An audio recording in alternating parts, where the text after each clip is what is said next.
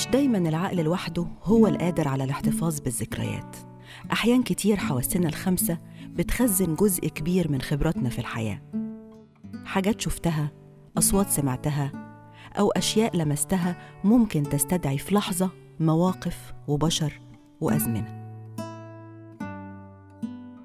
كل حلقة هتكون رحلة عبر حواس أحد الأشخاص. نفتح فيها خزنة ذكرياته من خلال اللي هتستدعيه حواسه الخمسة. أنتم بتسمعوا بودكاست ذاكرة الحواس وحكون معاكم في الرحلة منى الشايب.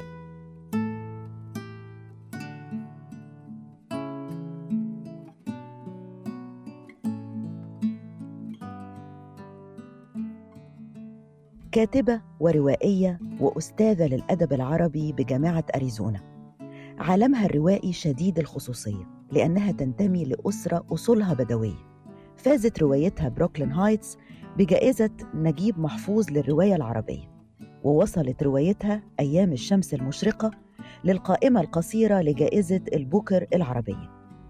أبطالها من لحم ودم وعوالمها غريبة ومليئة بالتناقضات. لكنك بتخرج من تجربة القراءة وكأنك كنت في رحلة اكتشاف للذات والغوص في أعماق النفس البشرية. رحلتنا النهاردة مع ذكريات حواس الكاتبة والروائية ميرال الطحاوي.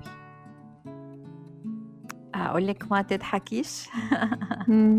الحاسة الستة الحاسة الستة آه. اللي هي إيه؟ الخيال القدرة على التخيل والتوقع وال يعني ممكن أكون موجودة مثلا ومش سامعة وم- ومش شايفة غير اللي بيدور في خيالي. بيبقى في فيلم دايما في خيالي ممكن أفصل عن الناس وكده وإيه. فكانوا بيسموه سرحان إن أنا أبقى سرحانة يعني جوه مخيلتي. بس الحاسة السادسة برضو اللي هي مرتبطة بالمشاعر يعني طول الوقت بالتوقع بالتخيل بالاغراق في الذات. مم. وده اللي بيخلي يعني بيتبع شخصيتي ساعات ما بقاش منتبهة خالص ولما كنت صغيرة كانت ماما دايما بتشتكي مني وإنه الناس بتتكلم حواليا ومش واخدة بالي آه. أو بسلم على الناس و... ودي بتعملي مشاكل كتير آه. ساعات ما بقاش منتبهة بس بتسرحي في الحاجة اللي قصادك يعني يعني هي الحاجة اللي قصادك اللي بتشوفيها أو الشخص اللي بتقابليه أو كده هي اللي بتخليكي تستدعي حاجة تانية وتسرحي فيها ولا ساعات بتبقي انت أصلا سرحانة في حاجة ملهاش علاقة بال... بال... بالمحيط بتاعك خالص بقى؟ لا بكون مشغولة في دنيتي فاصلة يعني فاصلة عن ال... وساعات بيحصل العكس إنه الحاجات بالذات لما سافرت بقت الحواس التانية مشغولة أكتر. الأشياء بتردك لأصلها. بس الطفولة ما كانتش ما كنتش طفلة حادة الحواس. لأ أنا كنت طفلة داخلية سارحة في عوالمي الشخصية. ودايما في فيلم في راسي يعني في مخيلة. وكتير قوي أنا لما بقول حاسة السادسة فعلا أنا بقى كتير قوي ببقى في حاجات بتوقعها وفي حاجات بتخيلها وفي حاجات الجزء ده أنا. عارفاه عن نفسي يعني. يعني ممكن أبقى قلقانة والقلق ده يتحقق ممكن يبقى كنت لسه هسألك الحاسة السادسة صادقة عندك ولا ساعات بتخيب؟ آه، كتير من الوقت بتبقى صادقة علاقتي مم. بالشخصيات بتحددها لي المخاوف آه فانا كنت طفلة انطوائية ومش منتبهة حواسي مش منتبهة قوي يعني. آه آه طب إمتى ابتديتي تحسي إن حواسك ابتدت تبقى منتبهة؟ لما كبرتي وصلتي لسن إيه؟ هل ده ليه علاقة بالدراسة مثلا أو بفترة معينة من حياتك؟ إمتى؟ إمتى حسيتي بكده؟ مع المذاكرة مع ال مع ال أنا برضو مش طفلة آه، آه، شاطرة وحدة الذاكرة لأ أنا طول عمري كده الطفلة الهادية المنطوية اللي. اللي عايشة في متخيلاتها تيبيكال فنانة اللي عايشة في تخيلاتها اللي, دايما آه، مشغولة ذاتيا كده يعني الناس تبقى قاعدة وتتكلم بس بعد كده ابتديت أتعلم مهارات ال- مم. مم. الحياة يعني. ما بين أجواء كتير مختلفة عشتي فيها وأكيد عينك وقعت على صور. ونماذج حاجات كتير قوي ما بين مصر والمكان اللي اتولدتي فيه اتولدتي في محافظة صح في الشرقية في الشرقية مم. وحاليا في الولايات المتحدة الأمريكية إيه المشاهد ال- ال- العالقة في ذهنك وحاسة إنها دايما موجودة في الذاكرة دايما دايما حاضرة ممكن البيت جدي مثلا. اللي كنا بنروح مع ماما بالبيت الكبير الأبواب ال- الضخمة العمات الخالات ال... يعني إحنا محافظة آه صحراوية. بس كل اللي أنا أفتكره كانت آه يعني مشاهد طفولتي كلها في بيوت قديمة وبيوت كبيرة لذلك مثلا اللي يشغل بالي شكل الخشب شكل الشبابيك شكل الأبواب القديمة. كل الحاجات دي بتعملي نوستالجيا عالية قوي إن أنا أبقى في حنين إن إحنا آه، قبائل عربية وبالتالي كل عم أو خال له بيت وقديمة ومرتبطة بال يعني مثلا بيت جدي كان بيتين جزء منه اللي عايشين فيه الجزء التاني المخازن ال- الحبوب القطط المطابخ يعني اللي هو البيوت القديمة الريفية القديمة شكل الصوامع اللي كانوا بيخزنوا فيها الغلال الأبراج الحمام كل المشاهد دي ما بنساهاش. أنا كمان مرتبطة بالقرية يعني أنا. اتربيت وكبرت ولسه بحب حتة البراح المفتوحة على ال- اللي فيها شجر و يعني أنا من المتناقضات اللي الواحد عاشها. طول ما أنا كنت في بيت أبويا كنت حاسة إنه بيت وحديقة بقى وجنينة ومش عارفة إيه وإحنا ما بنطلعش. كان حلمي إن أنا أطلع مم. وإن أنا أعيش في المدينة وإنه يبقى عندي أنا أبقى عايشة في بناية. شقة آه. بناية وفي شوارع فكرة المدينة دي. بعد كده أول ما عشت في القاهرة واستقريت في القاهرة بقيت أحس إن الأماكن ضيقة قوي وإن. أنا مش متعودة إنه ما يبقاش في براح يعني إنك مم. تفتحي حاجة الباب حسيت كده إنك وتلا- مفتقدة البراح وإنه كان حاجة حلوة مش حاسة بقيمتها وقتها ما كنتيش حاسة أنا كنت حاسة إنه سجن آه. ما فيش عالم أيوه ما فيش ما فيش حياة يعني مم. يعني ما فيش حاجة سريعة بتحصل ما في افتحي أي باب افتحي أي شباك هيطللك على الفراغ. صح. فكنت بحس إن أنا لأ مسجونة في مم. هذا العالم اللي هو مفهو مش وراه حاجة مفهوش حاجة. مش عارفة يعني ذكرياتي البصرية كلها مرتبطة ببيوت قديمة مرتبطة ب- بمعمار قديم. بتدوري على ده دايما في أي مكان تروحيه؟ أنا ر- لما رحت آه، اتعزمت في جامعة أريزونا عشان ادي المحاضرة بتاعتي وكنت مقدمة للعمل هناك. فعزموني بعد المحاضرة على حديقة كده يعني على مطعم اسمه House of Tricks هو بيت قديم والست عاملاه مطبخ بتاعها. هوم ميد يعني حاجات بتعملها بإيديها. وحوالين البيت القديم اللي هو خشب خشب قديم وسقف عالي وشبابيك.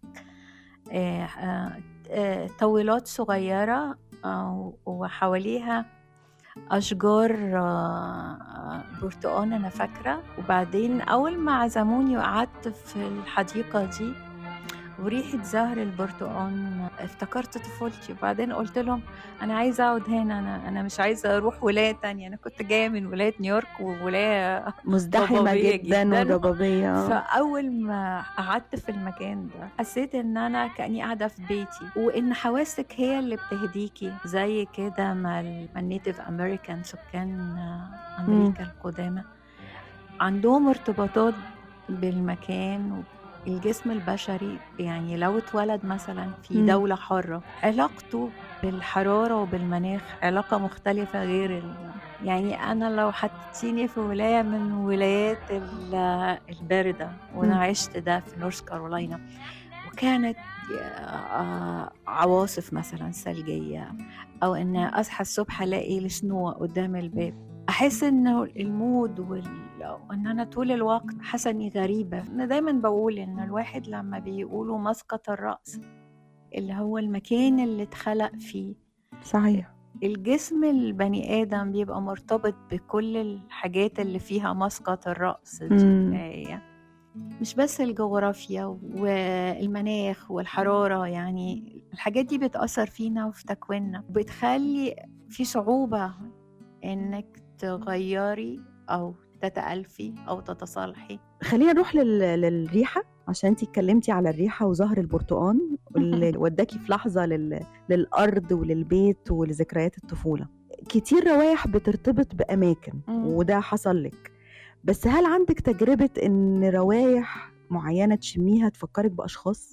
شجر البرتقال لأن بيت أبويا كان فيه آه، إحنا جنب اسماعيلية الشرقية كده فمانجا وبرتقال ففي في شهر مارس يطلع الزهر وتلاقي الريحة ريحة الزهر مالية الكون. وساعات كانت ماما يجي لها حساسية من الروايح دي را- رائحة آه، فعالة جدا آه، نفاذة. ونفاذة و- وفي الصيف ريحة المانجا وهي بتستوي على ش... حتى لو انت جوه البيت وحتى ال... أيوه. وحتى لو الشبابيك مقفولة. وتحسي إنه في ريحة للمانجا وهي خضرة والمانجا وهي بتبتدي في تستوي. يعني من ريحة ال- الجو تعرفي إنه ده الموسم بتاع. ال... وفي ر- كمان ريحة الحصاد. يعني وقت الحصاد حصاد ال... القمح حصاد ال... بيبان كل الج- مرتبطة بزرع بالنسبة آه. لك ال... و... و... وريحة ال... القش بتاع الرز لما بيجوا طبعا. فهو الريف بيخلي علاقة الح- الحواس بالعالم ال- بالإخصاب بالزراعة. بالزراعة مم. وبالمود وب... بس أنا الريحة اللي أنا بفتكرها من طفولتي ريحة البنج. أبويا كان البنج. كان كان طبيب وكان جراح. فكل اللي بيعمله كان جراحة آه. فدايما إيديه لما يرجع البيت ويغسلها ويأكلنا بقى بإيده فيبقى طعم ال- الأكل لسه فيه ريحة البنج بس ما تقدريش تقولي له إنه حاجة لأن هو بيأكلك بإيده أيوه ولممنا حواليه وكده لكن الريحة دي اللي أنا كنت بفتكر بيها. آه، صوابع أبويا ريحة ال- الفلوس بيبقى ريحتها بنج والأكل لو أكلهولي والح... ولو قرب منك أكيد الهدوم آه طبعاً. ريحة الهدوم الهدوم بس ده. يخليكي لو تعرضتي لأي تجربه تجربة في مستشفى في وقت من الأوقات تفتكري باباكي فورا آه، أول ما ما تشمي ريحة دي. بتفكرني بأبويا على طول. آه. كان شخصية مؤثرة في حياتك آه، بابا؟ هو توفى بدري وأنا 12 13 سنة. آه طبعا مؤ- مؤثرة على طفولتي لكن يعني كل اللي, اللي عشته معاه صور صور مش واضحة قوي. أفتكر إنه أمي كان تأثيرها أطول وأقوى وكمان هم هي كانت أمي مرتبطة بيه جدا ففضل بشكل رمزي موجود. مش فاكرة تفاصيل كتيرة عنه. فيفضل هو شخصية يعني أسطورية كده بعيدة يعني ما مش فاكرة. مش قريبة آه منها. آه لا. لكن عشت لحظات كتير المرويات اللي أمي بتحكيها عنه ده باباكي كان بيعمل كذا ده كان بيسوي كذا. ف- فأنا عشت وبحكي أكتر ما أنا عشت معاه يعني ريحة الشيشة بت في أي بقى دي حاجة غريبة بس كل ال ريحة الشيشة بتفكرك بمصر آه طبعا آه، على أنا بدور طول. عليها على طول لأنه آه. دي بت... وانس إنك تلاقيها يبقى حي عربي يبقى. هتلاقي فيها الأكل وهتلاقي فيها. البتاع وهتلاقي فريحة الشيشة أنا عارفة إن في جاليه عربية أيوه أيوه. قريبة هنا. في روايح كتير يعني ريحة النرجس مثلا. والنرجس دي زهرة عزيزة قوي ما بتطلعش غير في مارس كنا دايما نزرعها. بتطلع بس في بتلة واحدة كده. فنحطها تفضل معاكي شهر أو شهرين فتحسي إنه دي كمان من من الحاجات اللي مرتبطة بأمي يعني إزاي كانت بتستناها وتحطها أيوة. في ال... أنا برضو شايفة إن الواحد لما بيكون في حاجات مرتبطة بطفولته ما بتسيبوش يعني صحيح الحاجات اللي اللي أنت آه، شفتها وتعلقت بيها وبتصحي فيك ذكريات تبقى دايما مرتبطة بالطفولة بالطفولة مم.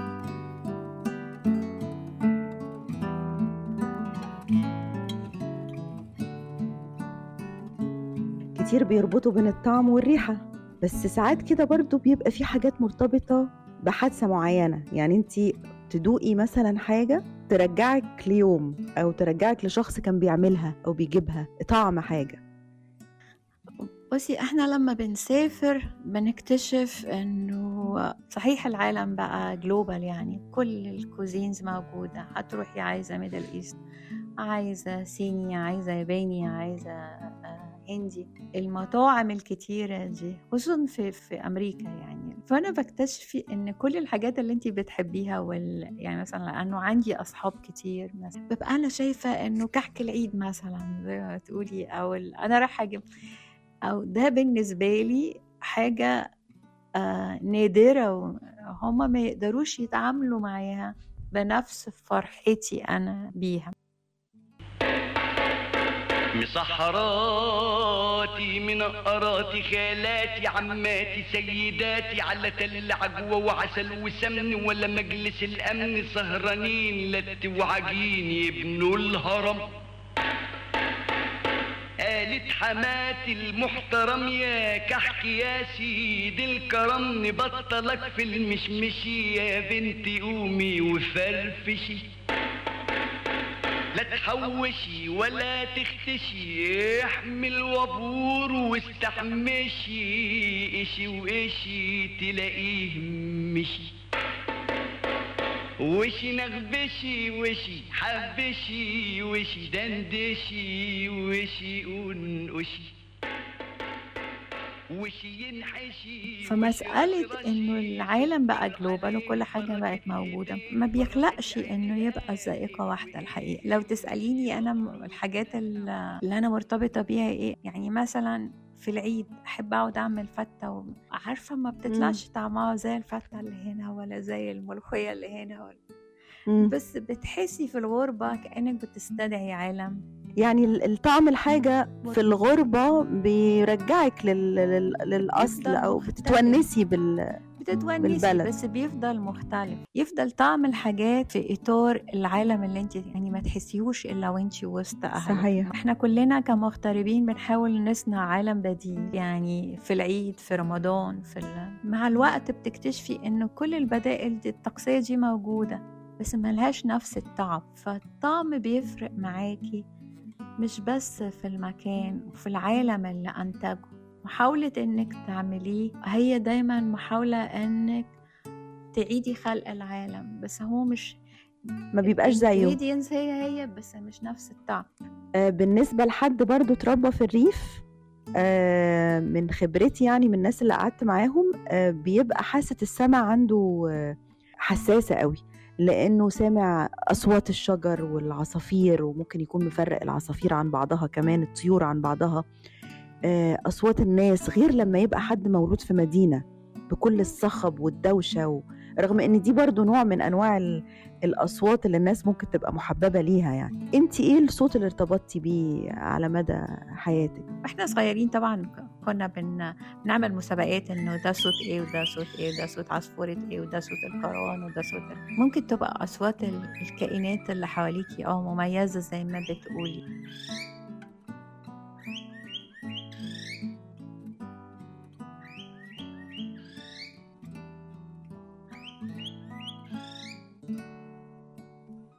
في طفولتي كنت بخاف قوي من صوت الساقية لأنه كانوا بي- بيدوروا السواقي دي بالليل فتعمل صوت عالي؟ زي ما بيقولوا أنين كده. فما نمشي الليالي اللي هم بيسقوا فيها دي. وبعدين مع الوقت ما عادش في سواقي يبقى في مكنة المية الدب دب دب دب دي. اللي هي بتعمل الصوت.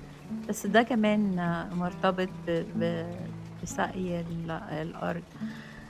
لكن أنا أقولك الحاجة اللي بتفكرني الصوت اللي هو صوت الراديو ده جزء من ال... من طقس الحياة في.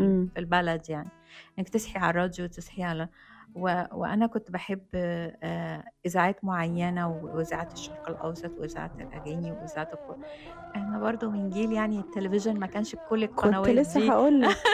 آه ما كانش حوسه التلفزيون دي. سجلت مع ناس كتير تقريبا تقريبا صوت الراديو مشترك بين جيل كامل. آه، صحيح. كل البيوت المصرية كانت بتصحى على الراديو الصبح.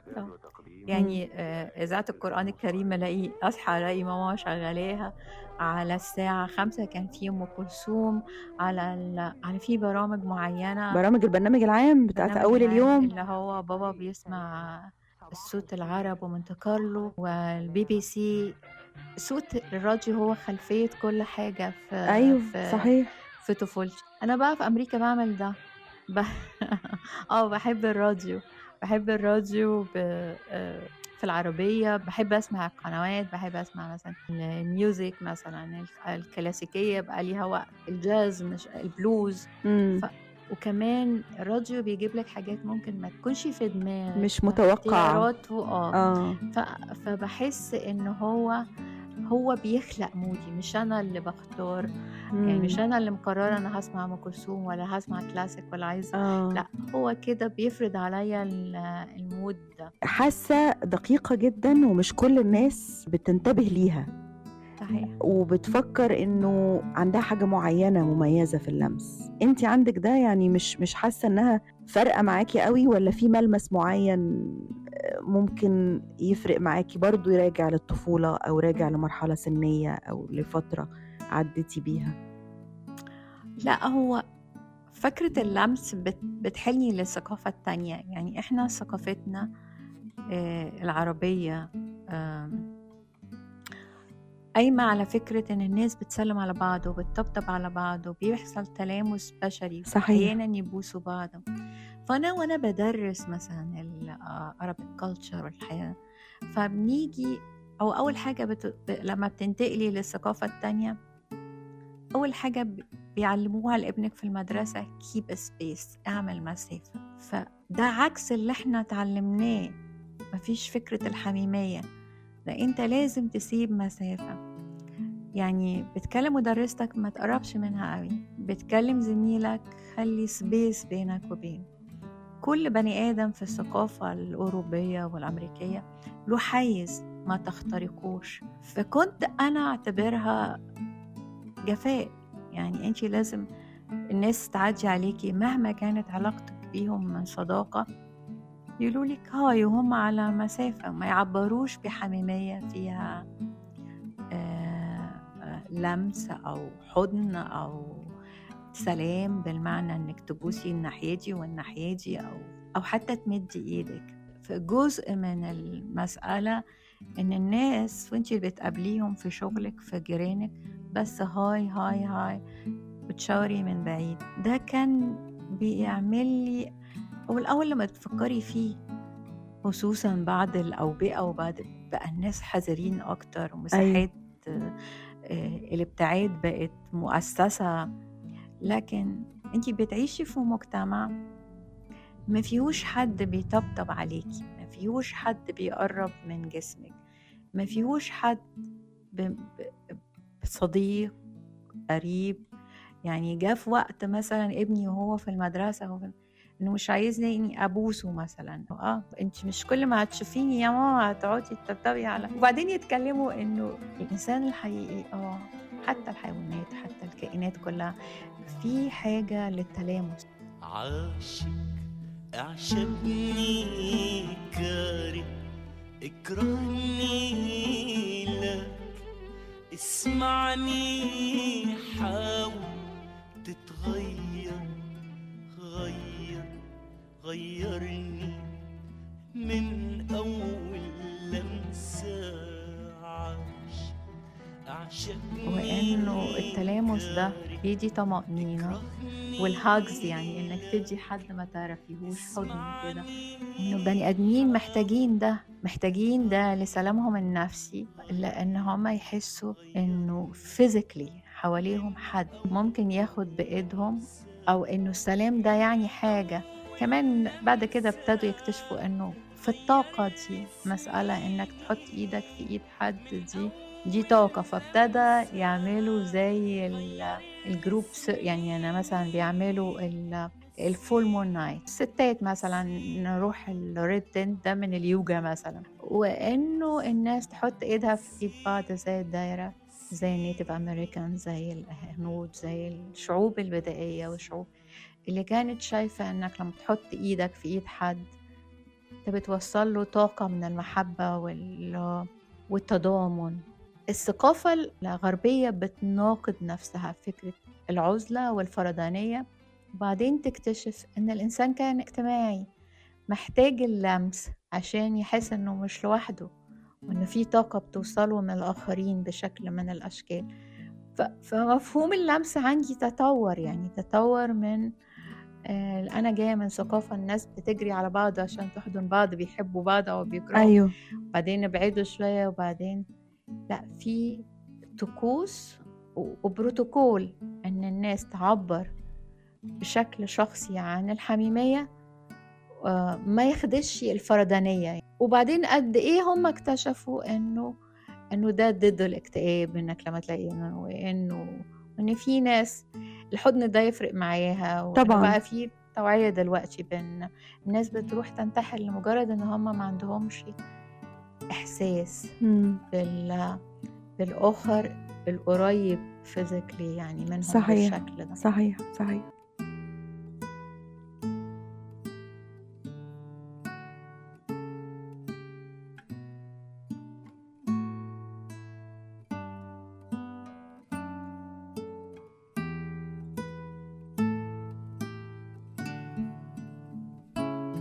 خلصت رحلتنا مع ذكريات حواس الكاتبة والروائية ميرال الطحاوي اللي كشفت فيها أبعاد مختلفة لكل شيء محيط بينا وبيشكل جزء من ذاكرتها وذاكرتنا.